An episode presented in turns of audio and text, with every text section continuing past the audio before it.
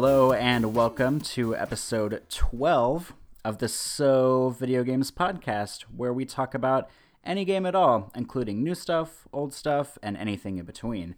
If we are playing it, we are going to be talking about it. Today we are recording on Tuesday evening, December 27th, 2016. My name is Corey Motley. I am a staff writer at GameCritics.com, and I am 50% of the show.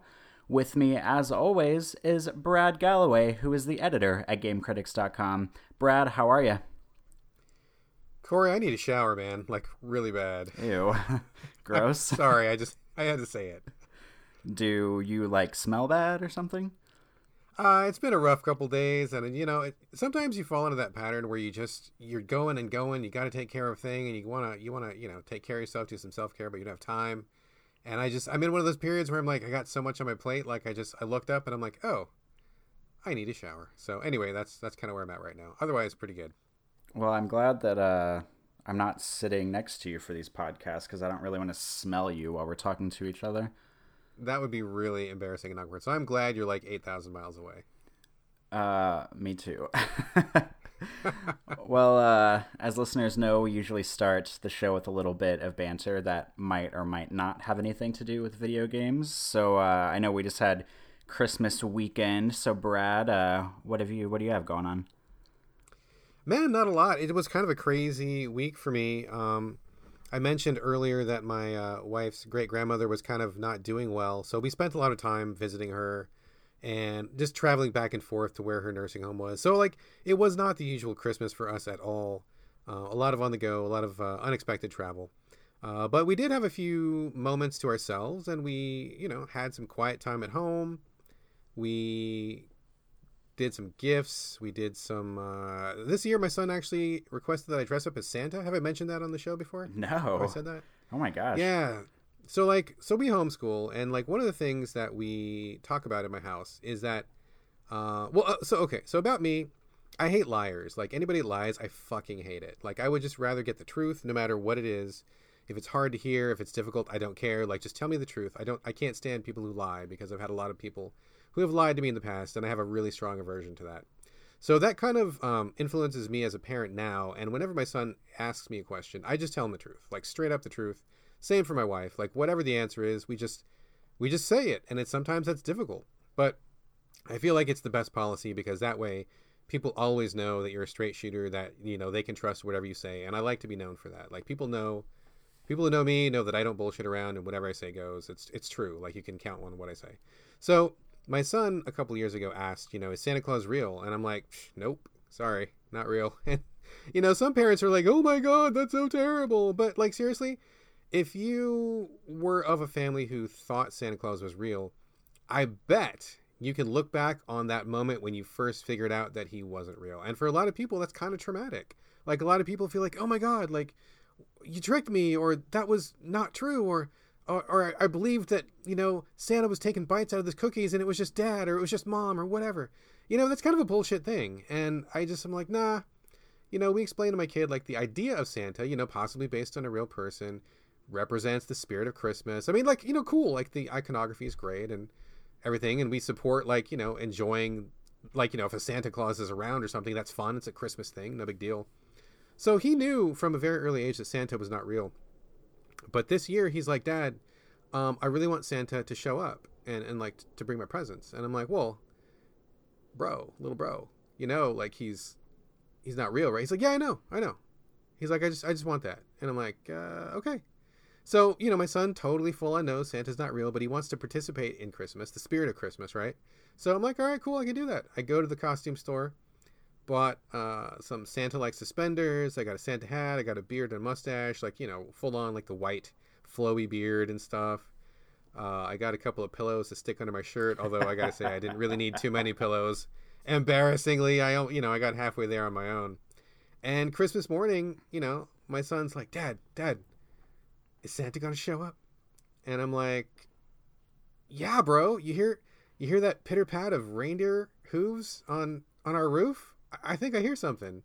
And like he was totally game for it, right? Like he was just into it.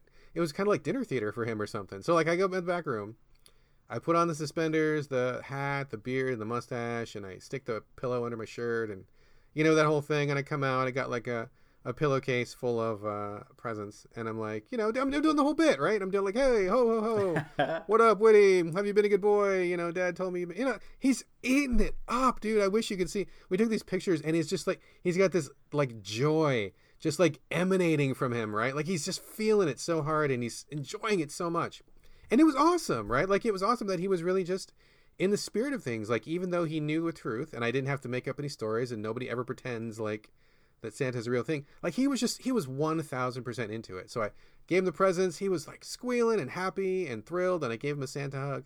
And then I'm like, you know, oh, gotta go back to the sleigh. Got a, a jillion other kids to get to, and you know, so like I go back and change my clothes, and like he's like, Dad, you missed it. Santa was here, and I'm like, man, this kid is full on playing the role. Like it was pretty awesome. So that was kind of a high point uh, for me, and it was really interesting to see that even though like he he's hip to what's going on. He still just really got into the spirit. He is a, he is a Christmas lover, so that was a really really cool thing um, for us. Really cool. Really enjoyed that very much. Um, just one other thing to mention really quickly.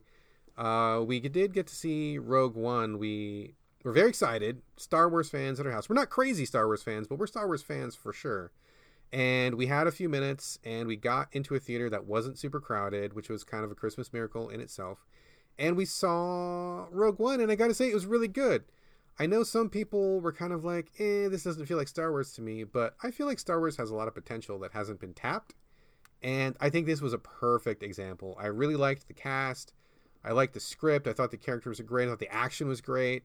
Um, special effects, almost all of them were really good. There was a couple things that I was mm, kind of like, eh, I don't know about this, but it was, you know, not bad. I thought the ending was really cool. I went into it unspoiled, which is great. I'm really glad that I was not spoiled when I went to go see it. So if you haven't seen it yet, please don't spoil yourself. Um, but yeah, it was great, and I think this is a great jumping off point for Star Wars because I think that there's a lot more to this universe than just the story of the Skywalkers, and and this is definitely proof. I mean, if if filmmakers can keep making movies like this, where it's like in the Star Wars universe, taking similar ideas but just you know new characters, new aliens, new planets, new situations dude, I would show up for one of these a year, like no question. I would love to see more of these. We had a great time, and it was it was definitely thumbs up. So I had a pretty fucking good Christmas season. Corey, what about yourself, sir?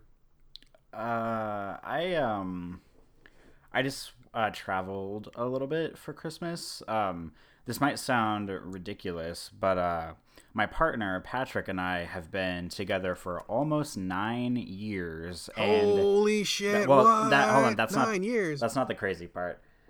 The crazy part is this is the first holiday ever that I have gone to spend with his family in nine years. Whoa, okay, let whoa, whoa, whoa, whoa, whoa. Let let's back back this up, back this up. Dude, nine years is a long fucking time. You're like a young dude, man. That's like that's like I mean, what is it, like a third of your life? Give or take? Uh, roughly, yeah, I guess. Roughly? Wow, congratulations, dude. That is a long time. Well, I mean, one more and you hit like 10 years? Yeah, that's amazing. That is amazing. So, okay, so you went to Yeah, his family's for holiday. Sure, go on. I did. Um, and I I kind of want to make it clear that most of the reason why I've never been to like out of the state or like far away for any holiday thing is that I used to work in retail and basically if you work in retail you're like a slave to the holiday season and you can like not get time off or anything. So like last year i worked like i worked at target for a really long time for like 11 years and at this point last year i was managing two teams at target and i had to lead a series of overnights on the week of christmas and last year i had to work an overnight on christmas night into the day after Christmas. So basically, any plans that I could have potentially made at all were out the window because I was a slave to retail and uh, you know couldn't really do anything. Um, but this year, I because I'm not working right now, I'm not like officially working. Uh, Patrick and I drove. His parents live about think about seven to eight hours away from Omaha, and they live in Southeast Missouri. And I grew up in Kansas City, Missouri, so you know Northwest Missouri. And uh, so we went there. We did Christmas with my family first, which it's funny because it's like polar opposite Christmases. Like my family, eh, I always grew up with a very small family because most of uh, my dad's family, who has like the big side of the family, lives in Texas. So um, my my Christmas this year with my family was just me, my brother, my mom, and then Patrick was there. Um, and then we go to Patrick's house for Christmas, and like his uh, mom and stepdad host it, and it's like his mom and his stepdad and his cousin, his like like two or three of his cousins or four of his cousins, and um, his you know like an aunt, and it's just like all these people. There were probably like fifteen or so people, and like their grandparents and stuff like this that were in and out of the house, and you know hosting like a white elephant gift exchange and all this stuff. And I mean, it was awesome. Like I had a really good time, but it's just uh, kind of jarring because you go from my Christmas that's like all right, here's four of us. We're going to eat fried chicken and mashed potatoes. And it was like awesome. And then we go to his, which is like a ton of people and, you know, people coming in and out of the house and um, just, you know, trying to make room for everybody to sit down to eat and all this stuff. So it's kind of cool that I got to experience two different Christmases in that regard. Uh, but I had a really good time and uh, got to see my family and his family and got to actually spend a holiday season with his family for the first time. And, uh, yeah, I mean it was it was good. I had a good time. I want to hear more about this fried chicken. How was that? Uh, well, my mom is like amazing at cooking everything, and this year we decided we kind of go back and forth on holiday recipes. Like for the past like five or six years for Christmas, we've actually done uh, homemade sushi and tempura and uh, and like spring rolls and stuff like that. We've done like an all out like Asian, like totally from scratch homemade uh, Christmas dinner. But this year, because my mom uh, just moved into a new house that she bought on her own, uh, and she wanted to kind of do something a little smaller, which, you know, my brother and I don't care. We don't have to do, you know, a big, huge Christmas celebration. So she made uh, just a delicious fried chicken, um, thighs, legs, and chicken breasts, and um, mashed potatoes and homemade gravy and green beans. And she made a homemade cheesecake and three different toppings for it. And it was like everything I could ever want for Christmas dinner, even though it wasn't like, you know, a turkey and a ham and 25 sides and, you know, 18 pies. Like it was just perfect for, for us, like, cause my mom's fried chicken is so good. So it was, uh, it was delicious. Oh, that sounds amazing, dude. I am jealous. Oh, I could go for a piece of fried chicken right now. Mm. Maybe you'll have to fly to Kansas City for Christmas next year. I, I may take you up on that. I may take you up. yeah, it was uh it was good. Um I mean, I guess I don't I don't know what else to say. I've been busy. I uh was out of town for 4 days and drove back in late last night and and I guess I guess that's it as far as my holiday goes. Sounds good to me.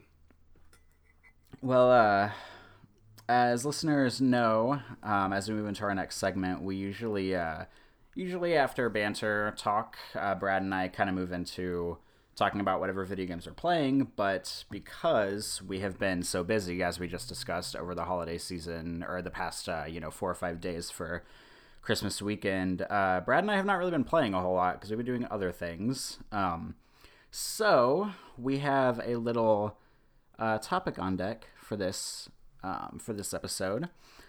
Um, we are. I thought up the idea of if you could take any studio, video game development studio, and have them uh, revamp a sequel or reboot a sequel to any uh, basically existing franchise, what would it be? And we got a lot of responses. Um, Brad thank goodness he has a ton of followers on Twitter because there's no way I would have gotten this many responses um, if I had asked. We had a lot of responses. Um, we won't be able to read all of them because if we did, the show would just be an hour of us reading uh, reading the responses. But uh, we will talk about them in a few minutes. Um, but I have some ideas of my own that I want to talk about because I'm selfish and I want to talk about my ideas first and hog the show, and then we'll move on to listener ideas after. Um, that is just like you, Corey. I would expect that from you. I know. I'm like basically just want the world to revolve around me at all Ugh, any ugh, day. So Corey. hmm It's so me. so, uh, Brad, do you have anything to say or any uh, any ideas or questions before we jump into my picks? I do, yeah. Whenever a topic like this comes up, we've done a couple topics like this at Game Critics before, and uh, it was nice to see a topic like this come up here on our show. Um, the problem with these topics is I never have any fucking ideas. I never come up with anything. It's like I'll hear somebody say something and I'll go, "Oh yeah, yeah, yeah, good idea."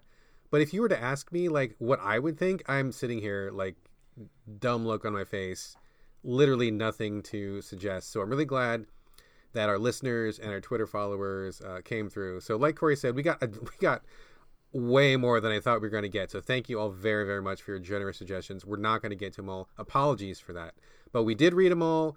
We're going to get through as many as we can, and I'm real sorry if we don't get to yours, but please keep sending your stuff in. It was really awesome to get these suggestions. But now, I really want to hear what Corey's cooking up. Corey, lay it on us, bro. All right. So I have um, five main ideas, and I'll just, they're not really in any order, so I'll just kind of go through one at a time. Um, It sounds like writing an essay. I got five main ideas, and then I got like five supporting sentences, and then I got an introductory clause. Is it an essay form? no, Oh, okay. Go it's ahead. in a bulleted list form. All right, go for it. Roll. All right. My first one is uh, I would love to see Eidos Montreal, who do uh, Deus Ex Human Revolution and Deus Ex Mankind Divided. I would love to see them reboot Perfect Dark from Rare, the old Nintendo franchise. Interesting. What made you think of Perfect Dark? I think it's because Perfect Dark is, in my opinion, it's kind of similar to Deus Ex because it is, you know, it's a first-person shooter. It's kind, it's not necessarily stealthy, but it can be, and it's futuristic. It's kind of got some science fiction elements behind it because it's set in the future. You know, there's like flying cars and stuff like that, and you play as like the suave and smart, sexy Joanna Dark in the game, and I just think she's a really great character. Um, that never really got to go anywhere as far as the series went. Um, and I just feel like that sort of um, like the way that Eidos Montreal, sort of their art design and their sort of uh, mechanics on first person shooting and stealth, I feel like they could really basically just take everything they've done for Deus Ex and just like model it on top of Perfect Dark. And then that would be enough for me to want to play it. That's cool. I mean, I I've played the Perfect Dark games, and I can't say that I ever really liked them. I know that the first one had a pretty good following, uh, but it never clicked with me because I just didn't like to play first-person shooters on the N64.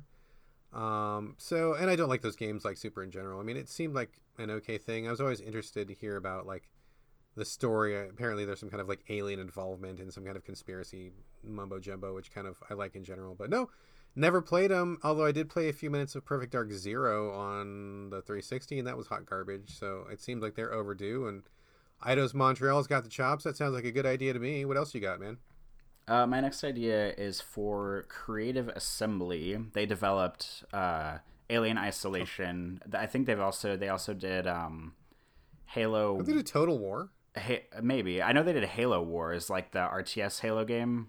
Yeah, yeah, yeah, yeah. yeah. Okay. Um, but they, I would really like to see them do uh, a new Condemned game uh, after Condemned Criminal Origins and Condemned to Bloodshot, because I feel hmm. like with their chops on Alien Isolation, as far as like first person horror and action goes, I feel like they could really like. I wouldn't trust really any other studio to handle Condemned unless it were the con- the original Condemned team. But I feel like Creative Assembly is the best group that could get it right from here on out.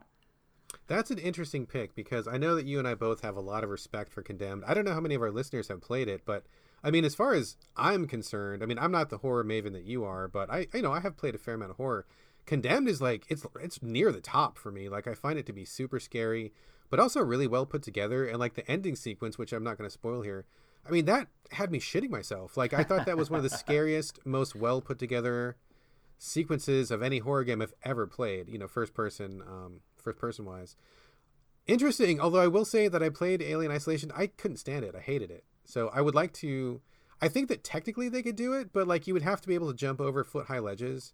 Um, you would have to like do more than just like hide in a few places because I just I did not get on with that. But I think skill wise they could do it. That's a, that's an interesting pick. Yeah, I think. um I mean, I think if they took basically the groundwork that they made for Alien Isolation and infused a little bit more action into it, that they could really handle Condemned well. Because Alien Isolation, I mean, it is more of a stealth horror game, but the nice thing about it is that in the event that you have to fire a gun or you know hit something with your little like she has like a like a door opener thing that you can hit people with in the game the action in the game is actually pretty well done like because there's a lot of uh, sort of stealthy horror games that have awful action, but the action in Alien Isolation is actually like I think pretty well done. And I feel like if they could pull that over into the Condemned universe and make it uh, more like intense melee action scare, then I feel like they could pull it off. Yeah, yeah. I mean, my I mean, my number one request would be story revamp because I feel like the story number one was awesome. Story number two was garbage. So I would I would be my biggest concern, but they could do it. They could do it. That is a good that is a good pick. I wouldn't have thought of that one.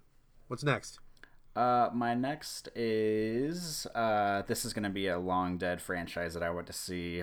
Um, basically rebooted. I would love for uh, the Capcom team that was behind Resident Evil 5 and Resident Evil 6 to fucking reboot Dino Crisis. Do you remember Dino Crisis? Oh, yes. I love Dino Crisis, dude. Absolutely. Absolutely. I would love that. That is an amazing pick. I uh you played Dino Crisis 3, right? Uh a little bit of it. oh god, that is Oh, I've never seen a franchise go from awesome to garbage quicker than that. Yeah, totally. Dino Crisis redone. I'm kind of surprised they haven't brought it back and I was a really big fan of uh, Regina who was the star of Dino Crisis. I thought she was a pretty cool character. And man, that series just like disappeared after number three. That's a real shame. Yeah, it's totally lame. And I mean, the the crazy thing, the the th- funny thing for me about basically how Capcom treated its like '90s franchises is, you know, you had Resident Evil, which was the the fixed camera angle scary zombie puzzle game. And then they brought in Dino Crisis 1 after I think Dino Crisis came out around the time like Resident Evil 3 came out or so.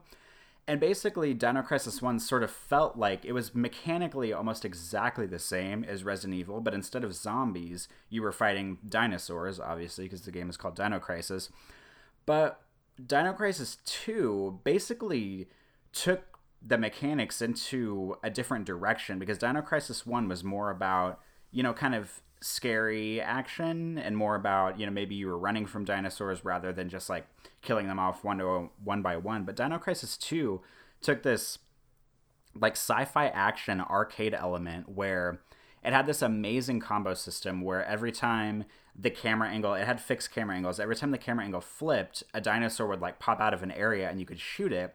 And if you sh- if you killed x amount of dinosaurs without getting hurt you could build up like a points combo and then you could use your points to buy things at like the save points because it was like a shop in the save point you could buy like better weapons or more ammo or health packs. And and I feel like that's what Resident Evil tried, what like ended up doing with Resident Evil 4, 5, and 6. They turned a scary game into an action game, and I wish they would have kept Resident Evil scary, and I wish they would have just kept the Dino Crisis franchise alive and let Dino Crisis be their like third person action game instead of just making it go away forever. And I feel like if if I had just said that 10 years ago and Capcom had listened to me, then maybe I could have solved all the franchise problems in one swoop. Dude, you are so right. You are so right on this because I think that they kind of took those two series because Dino Crisis was pretty successful, and I think they just kind of merged them and you know, of course, like put it all under the Resident Evil banner. But I think Dino Crisis on its own, so awesome, and the ending to Dino Crisis Two, I mean, super cliffhanger, but a really cool cliffhanger, and I was so disappointed that it never. I mean, okay, possibly it wrapped up in Dino Crisis Three, but Dino Crisis 3 was such a departure from Dino Crisis 2. It was like all of a sudden it was in space, in the future. Your guys had jetpacks. Like, and, and, don't get me wrong, jetpacks plus guns plus dinosaurs, that sounds like an amazing time. But it was so mechanically busted. It was like they did not know at that time how to work things in 3D space. I think it was pretty early on the 360s. Uh, pretty soon after the 360 hit shelves. And it just, you could tell the developers were struggling. They, had major, major camera problems. It was like you're constantly getting hit from off screen. You couldn't see what was going on. It was hard to fly around because you couldn't get a beat on where you were going. It was just, it was like they tried to like give you the same Resident Evil structure, but then gave you a jetpack, and that does not work. They needed to rebuild it from the ground up. Of course, no surprise to anyone, Dino Crisis 3 went nowhere, which was a shame because I was really wanting more of that series, and we've never heard from it since. So I think that is an amazing pick. Amazing pick. Well, uh, thanks. I'm blushing over here because you keep telling me that all my ideas are so amazing. I'm lying, but go ahead. um, my next, uh, let's see, my next pick is this is kind of uh, an an easy one because the developer already kind of owns the franchise, but they're not doing anything with it. Um, my idea would be for Crytek, who does who did Crysis one, two, and three, to do uh, either a sequel or a reboot to the TimeSplitters franchise because TimeSplitters was uh, rare the guys from Rare who did GoldenEye and Perfect Dark uh, kind of left Rare and made a development studio called Free Radical, or at least some people from Rare worked for Free Radical. And Free Radical is the group that made TimeSplitters 1, 2, and 3, which I love the TimeSplitters games. And then, as far as I know, Free Radical kind of got absorbed into Crytek, like one of their companies. So there's still people, as far as I know, like out there uh, from the original GoldenEye team and Free Radical working for Crytek. If their studios didn't just get shut down, I might add, because Crytek closed Yeah, like five of their studios down. Just gonna say, yeah, not so good news for Crytek, buddy. They uh they are on the way out. They've had major financial problems. So Yeah. that is a shame. But I get what you're, I I'm picking up what you're putting down. I think TimeSplitters was actually a really cool franchise. One of the very few first person shooters that I really got into. I thought it was um, great. Like the time travel mechanic was interesting. Different settings. You know, you'd be in a western one minute, you'd be like in Nazi Germany the next, you'd be in space the next. I thought it was really cool, and uh, I thought it was very fun, very fun franchise. Whereas a lot of first person shooters seem to lose the fun. So I would be down with that. And you know, I mean, I think in general, Crytek are pretty good at producing first person games, as as the Crysis series would demonstrate. Uh, but yeah, not so good at balancing a checkbook. That's really unfortunate. So maybe we'll just uh, we'll just think of this one as a nice idea and just let it go. Yeah, I, I mean, and honestly, at this point, I would really just like to see them make another Crysis game because Crysis 2 is one of my favorite first person shooters of all time. And Crysis 3 was good, but it was just like more of the same, and it came out too soon after Crysis 2 for me to think it um, was like really an improvement or like way better or anything. But I mean, they've been like fucking around doing stupid games. Like they did this stupid Xbox One, like Ryse whatever that fucking like Roman sword fighting game was. And I'm just Right, like, come on, dudes, like make another Crysis. It's been a long time, or at least do like a Crysis HD collection. Because if Crysis two and three, if they packed those in together and like release them on PS4, I would probably buy them because I love Crysis two. But I'm like concerned about Crytek's future, like you said, because they can't balance the checkbook. Allegedly, they've been paying their employees late, and they just shut down like five of their studios a week or two ago. So uh, yeah, it's uh, not looking like good news for them at all right now. No, no, no. Yeah, maybe not so good for Crysis either. But uh, huh, we'll we'll see what happens.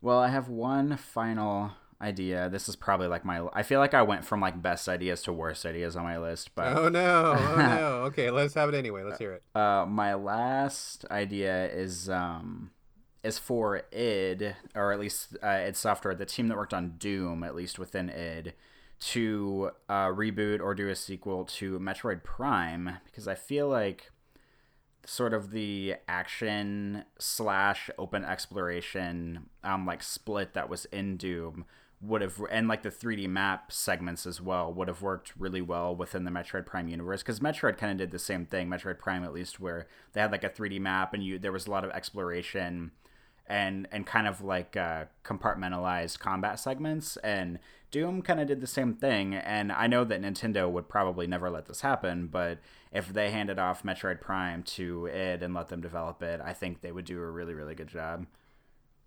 That's an interesting pick because even though I was not a big Doom fan, I definitely see what you're saying, and I think that is I think that's a good idea because, to be honest, I think I was most impressed with Doom's map. I remember thinking they had a really cool map, and I, I think that would be a perfect fit for Metroid. And like you said, there was a fair amount of ex- exploration if you wanted to partake of it in in Doom. Uh, it didn't work for me in Doom uh, for a number of reasons. We need to get into that now, but I think uh, I could see that. You know, like a faster paced, maybe a little bit more actiony Metroid with some fucking normal controls. Like, oh god. I mean, as much as I like the Metroid games, and I, I'm a I'm a pretty good fan of Metroid. Uh, it's unfortunate that it's been stuck on like you know the Wii, using those uh, fucking Wiimote and all that stuff, like all that madness it went through. It was just really a pain in the ass. So just standard controls and maybe fast paced combat. Yeah, I can see that. I can see that working. That might be a good idea. I, I'm feeling you. well uh thanks i guess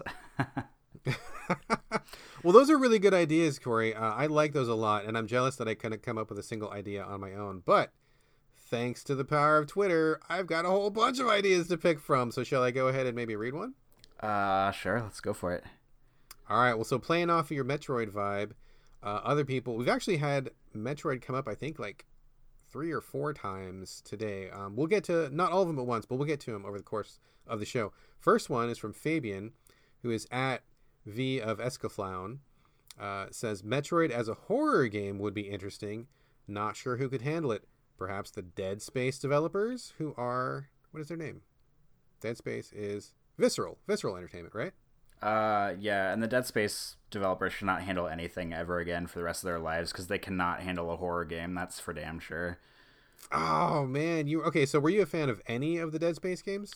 Uh, I played all of two, some of one, and none of three. Okay, so I've played all of all of the Dead Space games, and I think that in general they're pretty good. Like mechanically, I think they're very interesting. Like with uh, the way that you can mix and match parts on your guns and stuff. Like that kind of gives it some some chops and some replayability. Uh, I played through three with my wife all the way through. That was an excellent co-op game. Not so good as a single player game, but as a co-op game, that was pretty ace. I think I I think this would work. I think those guys maybe.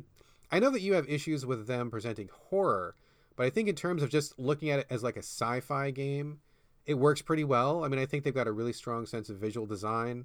You know, they were kind of revolutionizing the way that UI was shown uh, on your character and stuff that projected in front of your character rather than just having a menu on screen. Some clever ideas there. I could easily see that being parlayed into something that would, you know, instead of Samus's uh, in helmet, you know, readout, it could be something that could be similar to Dead Space. And they did a lot of back and forth, a lot of, uh, you know, interesting level design that I think might work for Metroid. I could see that. I could see that working. That's that seems like a maybe to me.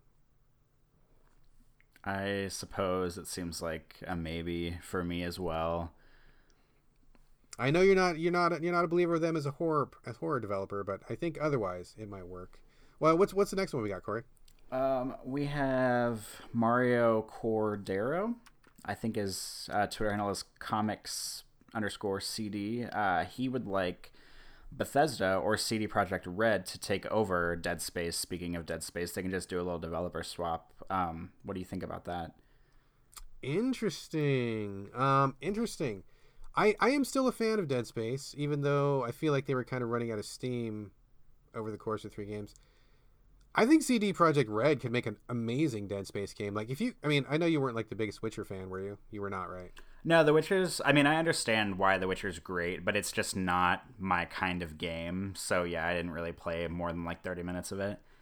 Okay, so I love The Witcher a lot. That was my game of the year, like last year when it came out. So I, I have much respect for The Witcher if you man okay so that's kind of it's like spinning me off into some directions here like if you took the main character from dead space i don't know what his name is because he's kind of generic but like he's got cool armor if you took that guy and put him like in an open world sci-fi setting and then you know maybe he could take on jobs for people to exterminate those bugs like when you know take a trip to this space station over here investigate some people talk to npcs kill some dudes, take on some side quests. Like that could be kind of badass. I think Dead Space has a lot of potential if they get away from the story, which I think the story is stupid. It's never made sense with the markers and the whatever, whatever people wanting to bring the apocalypse. It, it, garbage story, garbage story, but it looks great, and I feel like it controls pretty well.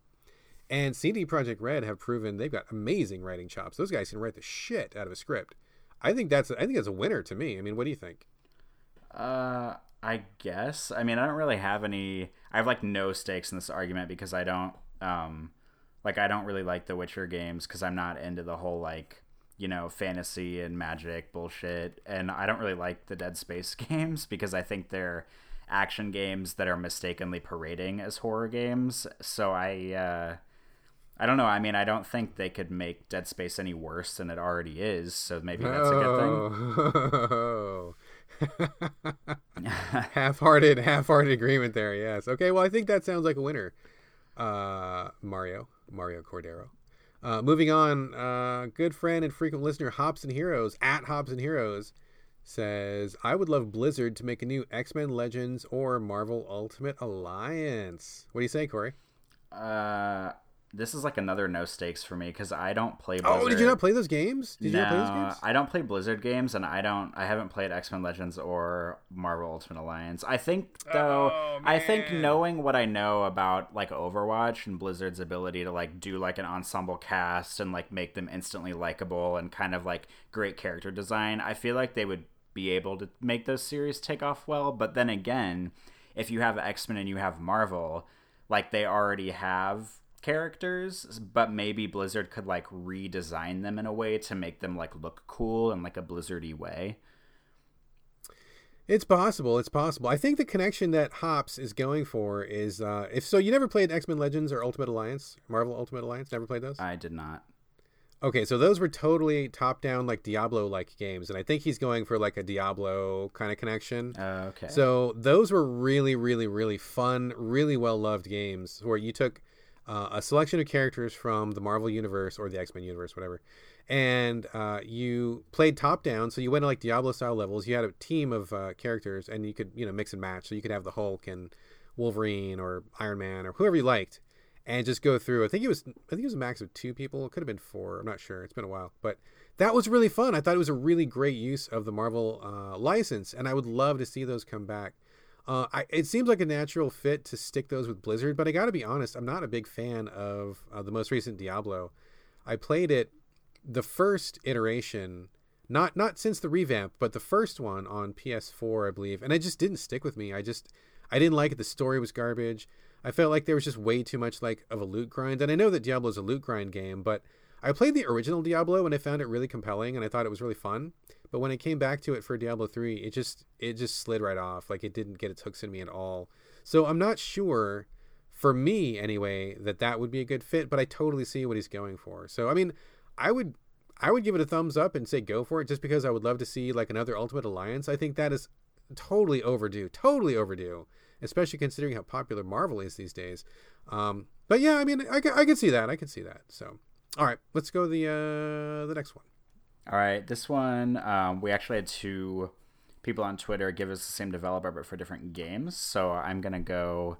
I'm just gonna read them all off together. Um, our first one is Upsello. I hope I'm saying that right. At Upsello on Twitter. Uh, would like Obsidian to make a Grand Theft Auto esque game and friend of the show, Michael Cunningham, who is at Final Max Storm on Twitter, uh, would like Obsidian to do a new JRPG that's sort of in the vein of Final Fantasy. Interesting. What's your history with Obsidian, dude? Uh, I think my only history with Obsidian is Fallout New Vegas. I think that's the only game of theirs that I've played. Did you like it? Uh, yeah, I liked it, but I, f- I like Fallout 3 more.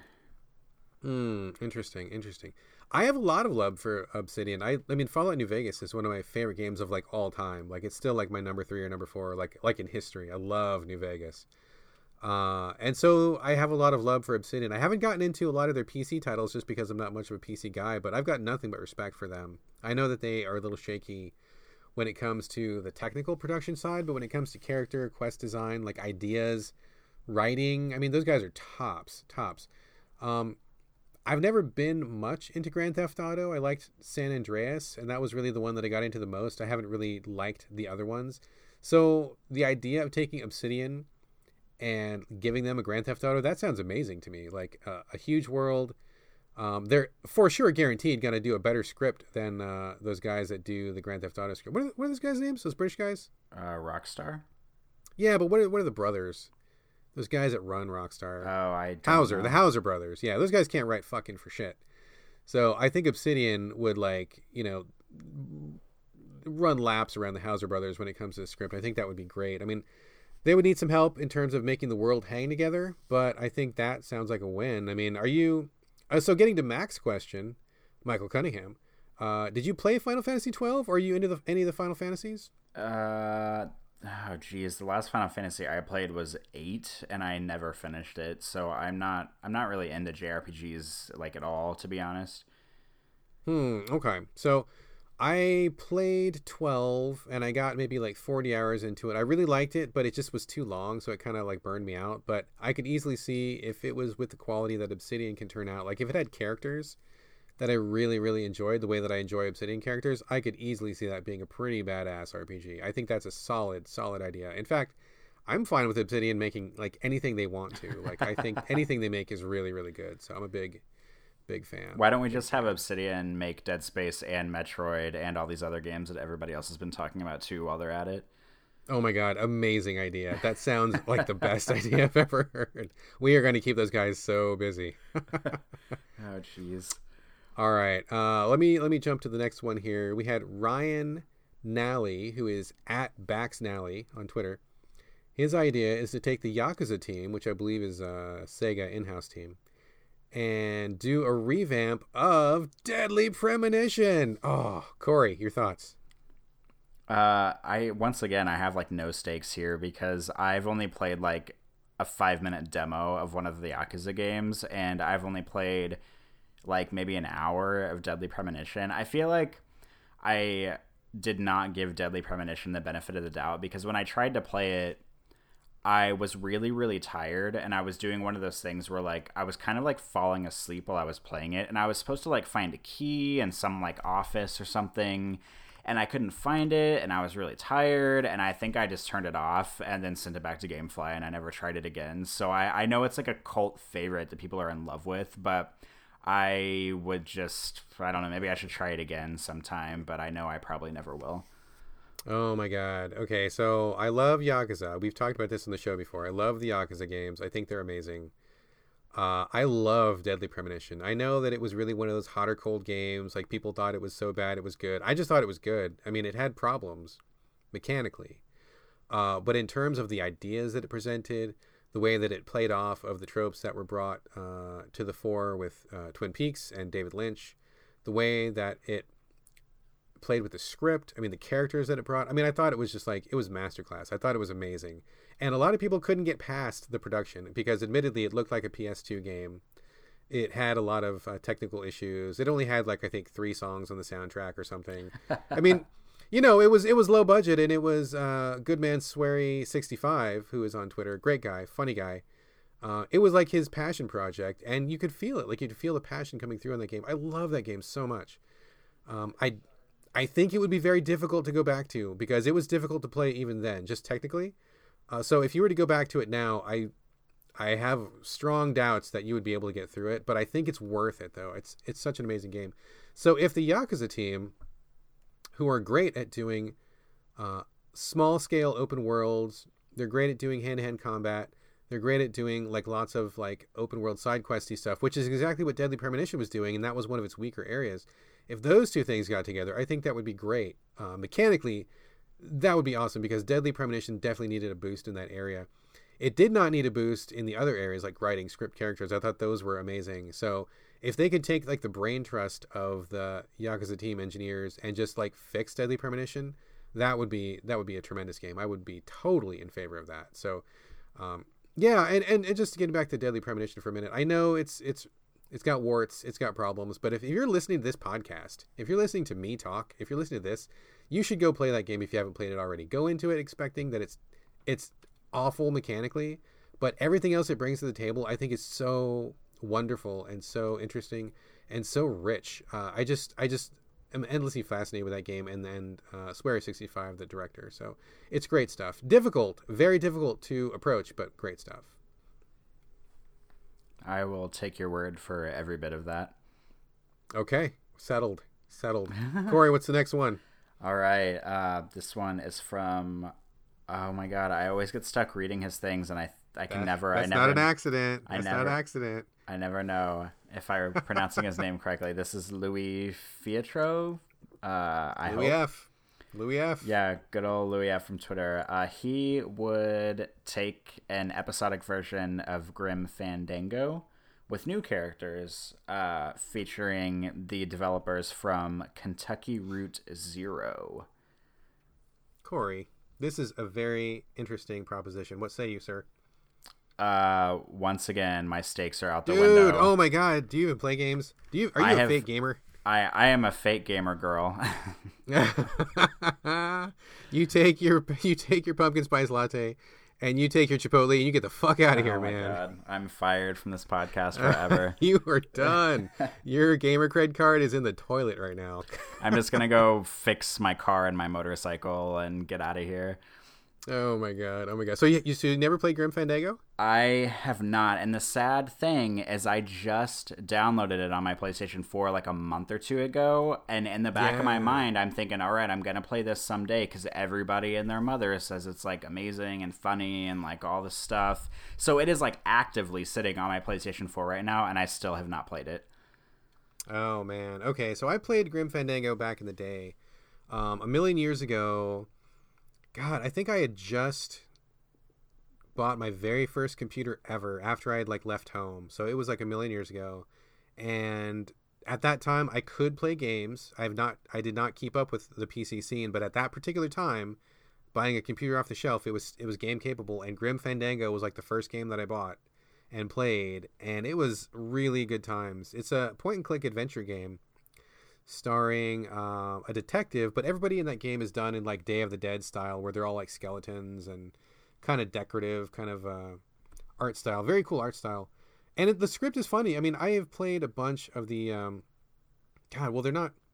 Were they called Double Fine back then? I don't. They, they were not called Double Fine back then. It was Tim Schafer and those guys. I think they were at LucasArts back then, weren't they? I, I'm a little hazy on the history. Do you know? Uh, you're asking the wrong person. Okay, we're asking the wrong person. We'll, we'll Google that later, or someone will write in and tell me how fucked up and wrong I am. um, I think they were at LucasArts, and it was about you know like a detective story in the world of the dead, and you played a skeleton detective, and it was just really funny really clever. Um, I didn't play all of the LucasArts games at that time, uh, but that was the one that stuck with me the most. I just thought it was really great. A little rough mechanically because, as we have both previously established on the show, we both are terrible at these kind of games. That was true back then, as it is now. I had to look up an a FAQ to get through it because I'm miserable, but I had a really great time, really enjoyed it. And um, I will say, I have not played Kentucky Route Zero. Have you tried KRZ? Uh, I haven't, but it's one of those games that like the buzz has been around and I've wanted to try, but it is PC only, right? Yeah, that's one of my barriers because I just have so much on console that I just have no reason to ever go over to PC. And I've been hearing good things about it. It sounds like kind of a Twilight Zone, kind of a weird meta, you know, what's going on kind of a thing. I think it's got some fluid narrative stuff going on, apparently. I mean, I'm not firsthand familiar with Kentucky Route Zero, but everybody I talk to in general says really good things about it. So knowing what Grim Fandango is and what I think Kentucky Route Zero is, that sounds like a really good matchup to me. Um, I would love to see more Grim Fandango. I mean, I, the story kind of wrapped up, but you know, a return would be great for me. I'd welcome that. Anyway, moving on. Uh, let's see. Our good friend Fabian at V of Escaflowne uh, returns, and he says, "Yes, it was hard to pick just one.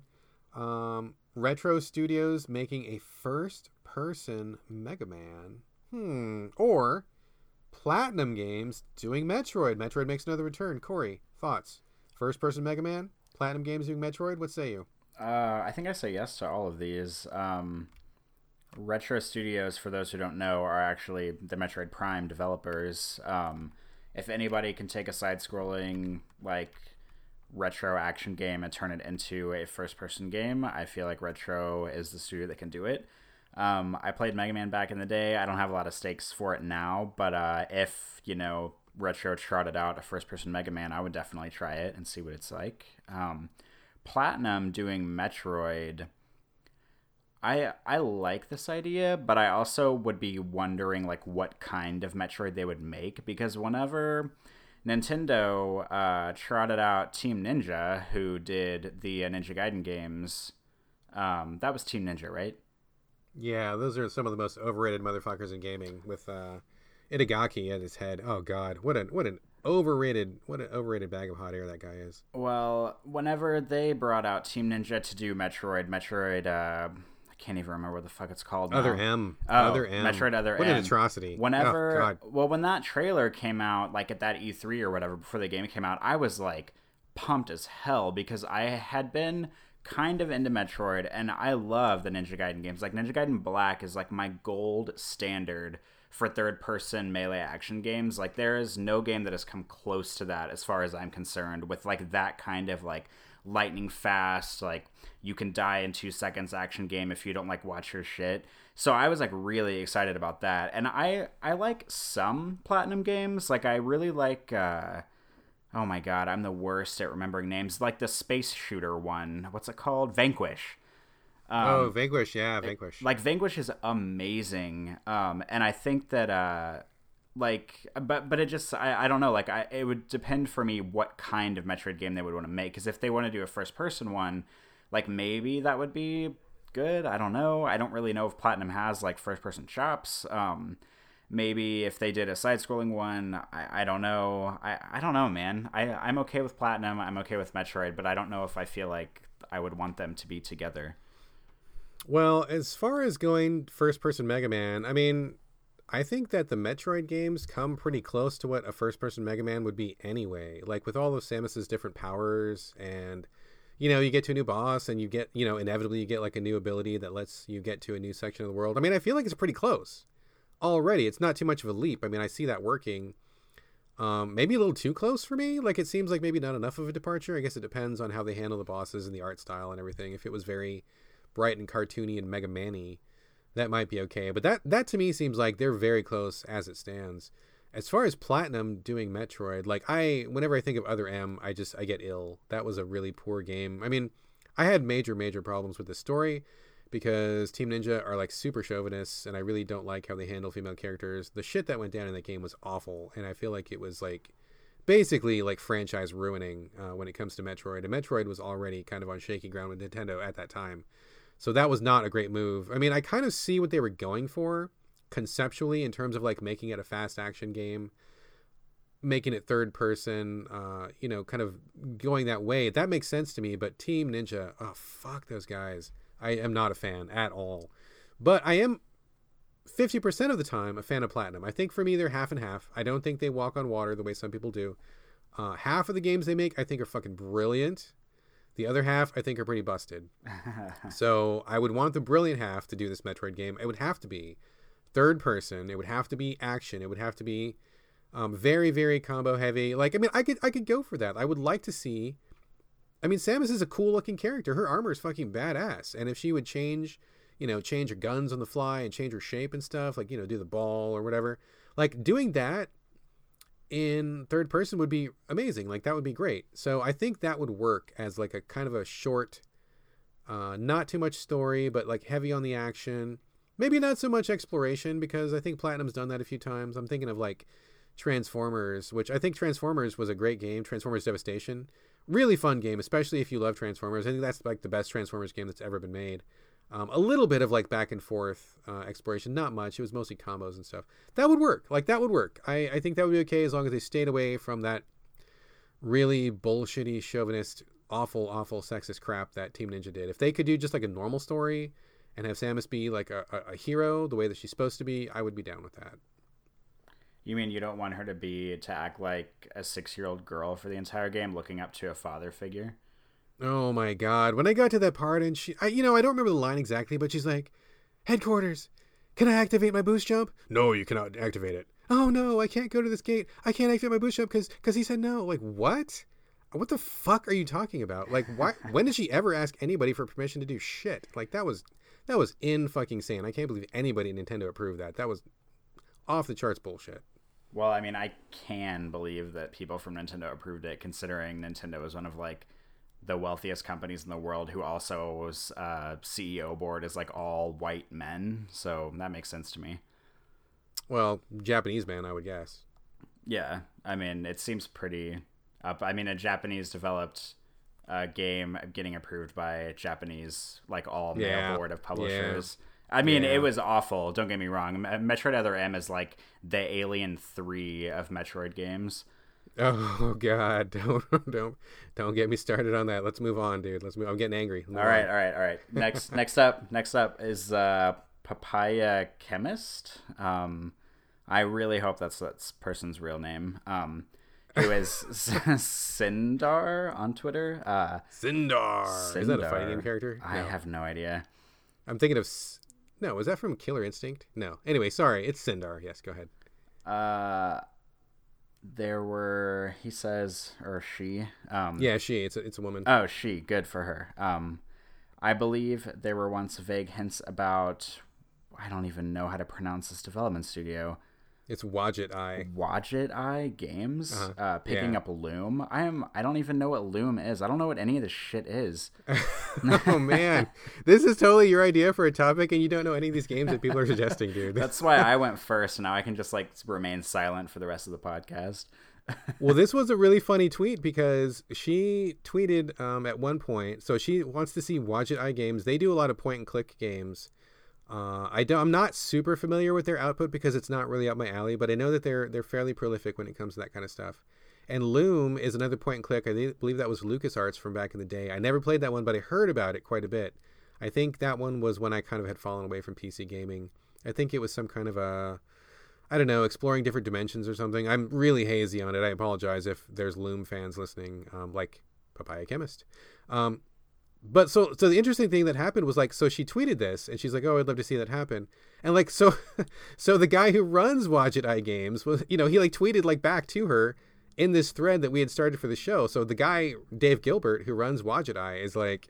Oh yeah, the rights to that game are so snarled up it would be impossible for me or anyone to get to them. So I thought that was really interesting and funny that you know, she throws out this suggestion, and then the dude who's like in charge of like who could possibly make it happen, he's like, nah, not gonna happen, lady. So well, the interesting thing to me is that you know that makes me think that maybe they've already thought about it and like looked into the rights. You know what I mean? Yeah, I mean he must have. He must. He knew right away. It didn't take him long to respond to her, so I wouldn't. I wouldn't be surprised at all. Maybe he's like crying into his glass of wine right now because she reminded him that they couldn't get the rights to the game. Could be, could be, but yeah, I mean, it's it's a pretty well regarded game, and Eye has a pretty good, pretty good fan base. I know that the people who play their games are pretty devoted to their games. I mean, like I said, not my bag, but I know that there's fans out there. So I don't know. I guess you know, I, someone thinks it's a good match. The guy who runs Eye apparently has thought about it. So I guess he confirmed it's not going to happen, but a good idea. All right. Well, next up we have Stephen Brown, whose Twitter handle is capitalistpig21 which is kind of I don't know a gross Twitter name. Uh, uh, he would like Arkane Studios to do a Zelda, and he would like Naughty Dog to do Snatcher. Hmm. Let me address the latter part of that first. Naughty Dog to do Snatcher. Okay, so Snatcher was like my favorite game for many years. Like my favorite, favorite game for many years. It's not anymore, but it was for many years. Um, as much as I like The Last of Us, and I really, really, really do like The Last of Us, in general, I'm not a fan of Naughty Dog, and I wouldn't want them anywhere near Snatcher. Because what would happen is that the main character, Gillian Seed, would end up like climbing a bunch of fucking ledges, and he'd end up killing a bunch of brown dudes, and he'd end up like having these cutscenes where he'd be talking to his sidekick Metal Gear and saying, Hey, Metal, I really just want to live my life and have some Neo Kobe pizza, and I don't want to kill anybody. And then the next scene, he would kill like 47 dudes. So I want Naughty Dog nowhere near Snatcher. Stephen Brown, you are a bad, bad man. That is a bad idea. Uh, as far as Arkane Studios doing Zelda, they're the guys that do um, what's it called? That game that you liked? Yeah, Dishonored. Uh, yeah. Uh, I don't know, dude. I'm gonna leave this one to you because I'm not a fan of Dishonored, and I'm not really the biggest Zelda fan, so I'm gonna have to recuse myself. What do you say on that one? Well, I like the Dishonored games an awful lot. Um, I mean, I think they're pretty great. Um, they're also the kind of games where like I don't think I realize how great they are until like a long time after I finish them, and then I think back and I'm like, yeah, those games are actually really great. But I don't really have a whole lot of stakes in Zelda. Um, I've only probably played like two Zelda games in my lifetime. Um, I probably haven't finished any Zelda games in my lifetime. Uh, I don't know. I mean, I'd be curious to know if uh, Mr. Stephen Brown would want them to do like Zelda like in first person as as Dishonored, or if he would like them to do Zelda sort of like traditional like third person like dungeon crawl like explore horseback like that kind of Zelda. Because I don't when I think of Zelda, I think it would be very difficult to do like a first person like stealthy action Zelda, but I I'm not really in tune with the series, so I don't know. That's an interesting one because I'm kind of having trouble seeing how those two come together too. Like most of the other ones we've read, I can see kind of a through line, and that makes, even if I don't agree, I can kind of see what the person's going for. Um, this one has got me a little bit puzzled. Stephen Brown, I know that you're listening. Um, let us know. I would like to hear more about this one and tell us more about your idea because I'm just not seeing it. So I'm gonna, I'm gonna take a pass on this one for now. Maybe we'll come back to it later. Uh, moving on. Uh, at Indie Hero 5000 says, I would love to see Sony remake The Legend of Dragoon. Corey, ever played it? Ever heard of it? Uh, well, I want to say first, uh, Mr. Indie Hero 5000 is Josh Hurst, and he is like one of my friends from way back. Um, we've known each other since like oh geez, like sixth or seventh grade or something. Um, oh wow! So okay, cool. I, What's up, Josh? Basically, the only reason I know about Legend of Dragoon is because of him, and I've never played it, but I've watched I watched him play some of it like way back in the day because I think it was a PlayStation One game. Like it's pretty old.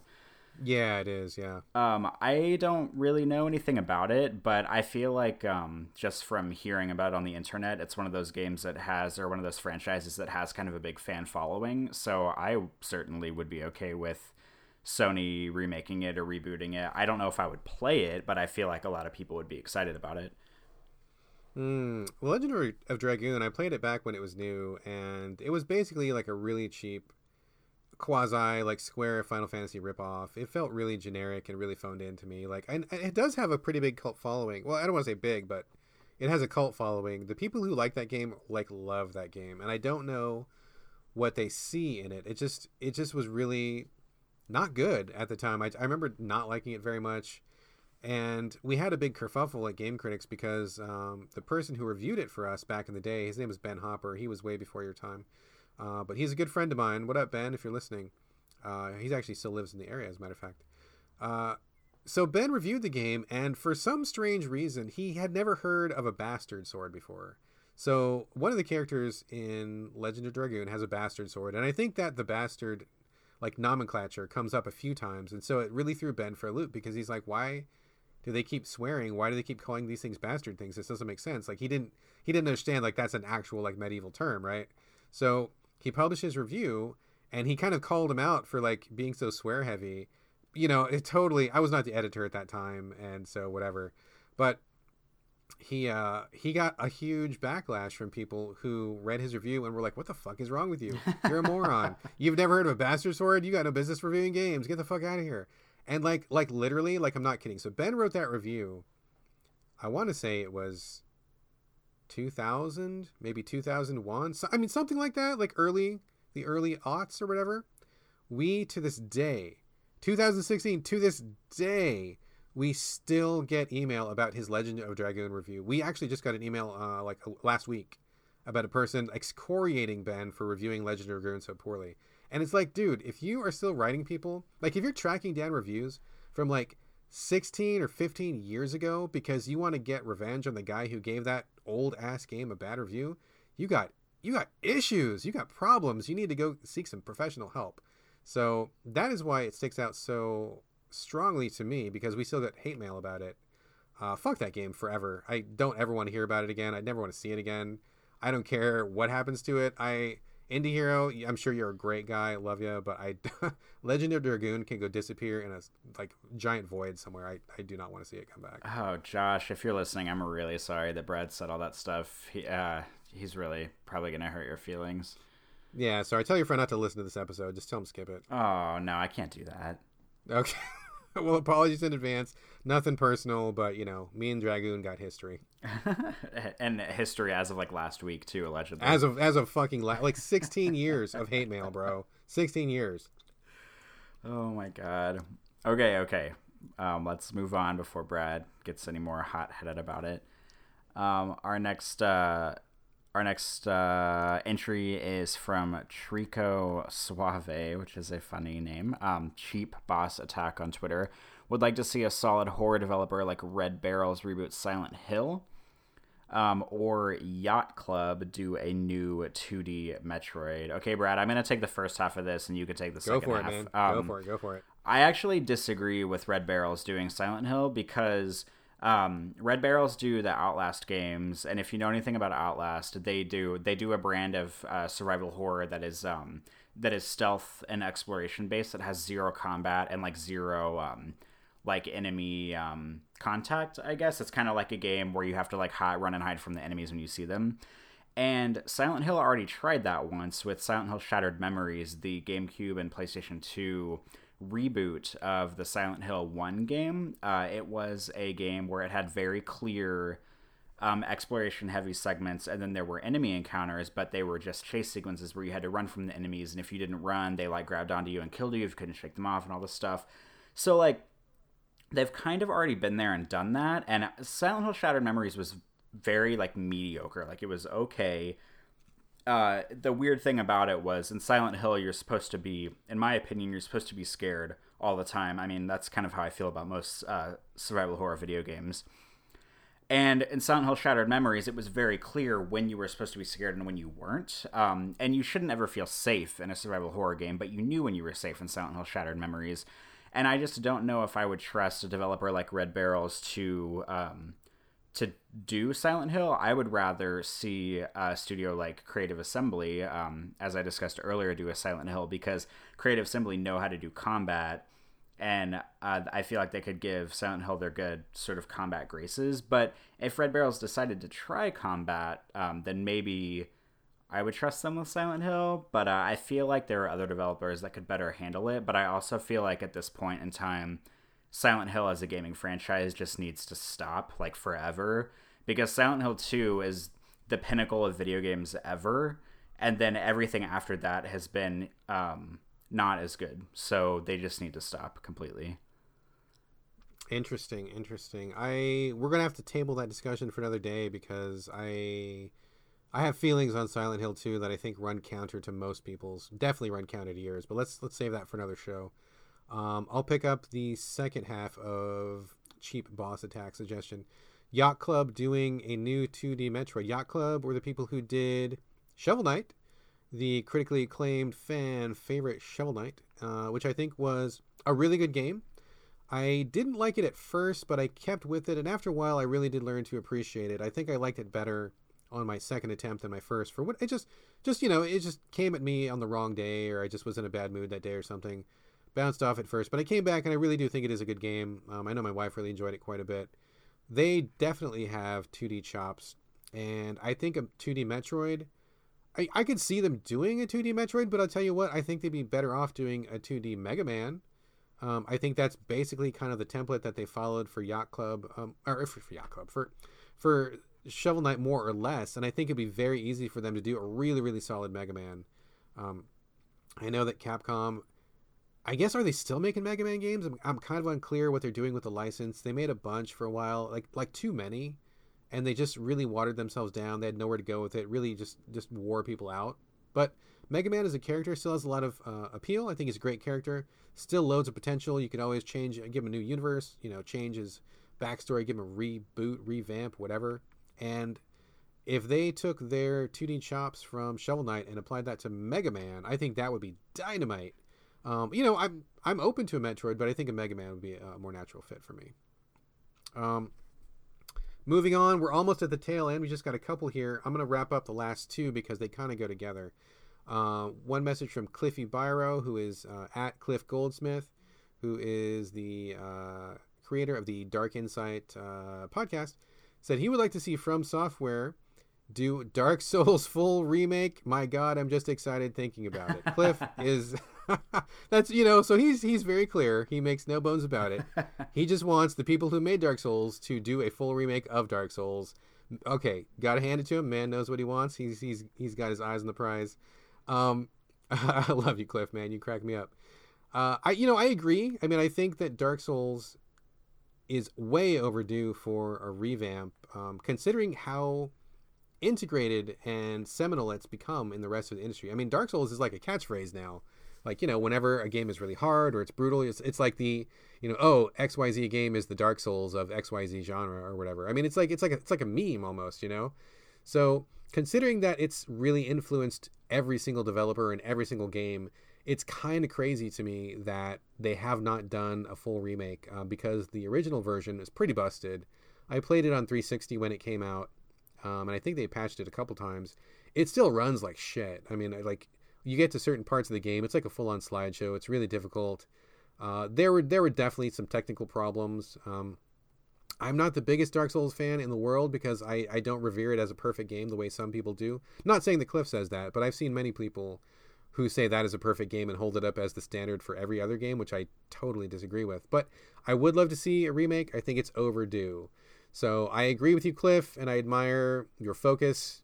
So I'm with you. I'm with you, brother. Um, and just to kind of wrap it up, the final one also involves From Software, who make the Souls series. But this comes from Duckles. Good man, Duckles on Twitter. Known that guy for many years. Great guy. Duckles says he would like to see From Software, the makers of Dark Souls, take on Picross. Ooh, lots of potential there. Corey, are you down? Uh, I don't. I'm like, I don't play the Souls games, and I've never played Picross, so I don't really have anything to say here. Oh, you've never played Picross? Never like Mario's Picross? None of those things on like 3D uh, DS or anything? No. Nope. Ah, okay. So the joke here is that Picross is like a puzzle game. Originally, it was a 2D puzzle game where it's kind of like Minesweeper, sort of.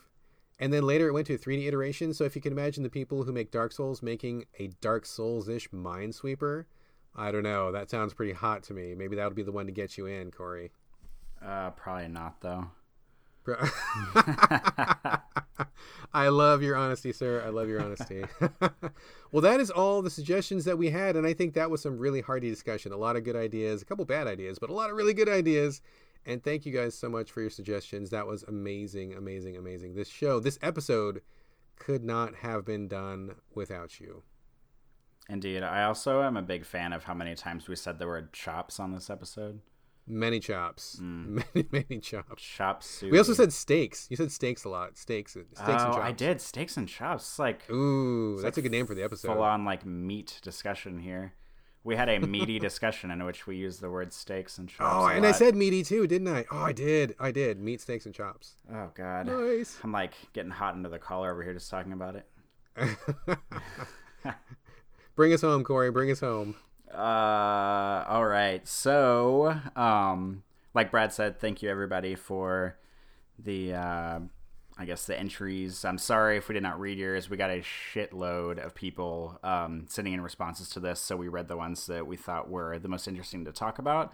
Um, also, I didn't mention this earlier, but I meant to. Um, right now, we are recording on Tuesday night. Um, I know you're probably aware if you're listening to the show, we didn't put a show up on Sunday because Sunday was Christmas and I was out of town and traveling and all that stuff. But uh, this is uh, our sub show for that, but we will be recording another show on Sunday coming up in which we will do regular format talking about uh, whatever games we're playing and all that stuff. Um, so this is like our, you know, topical um, show, our post Christmas show, I guess, um, if you will. Um, but that is it for this show. Um, that'll bring our discussion to a close. Uh, if you submitted anything tonight, thank you so much. Uh, I'm sorry again if we didn't read yours. Um, if you have any thoughts, suggestions, topic suggestions, feedback, anything at all, we say this in every episode, but you can reach us at so videogamespodcast at gmail.com or you can tweet directly at our show at so videogames on Twitter. And I think that's it for tonight. So, bye from me. And bye from me. And we'll catch you next week.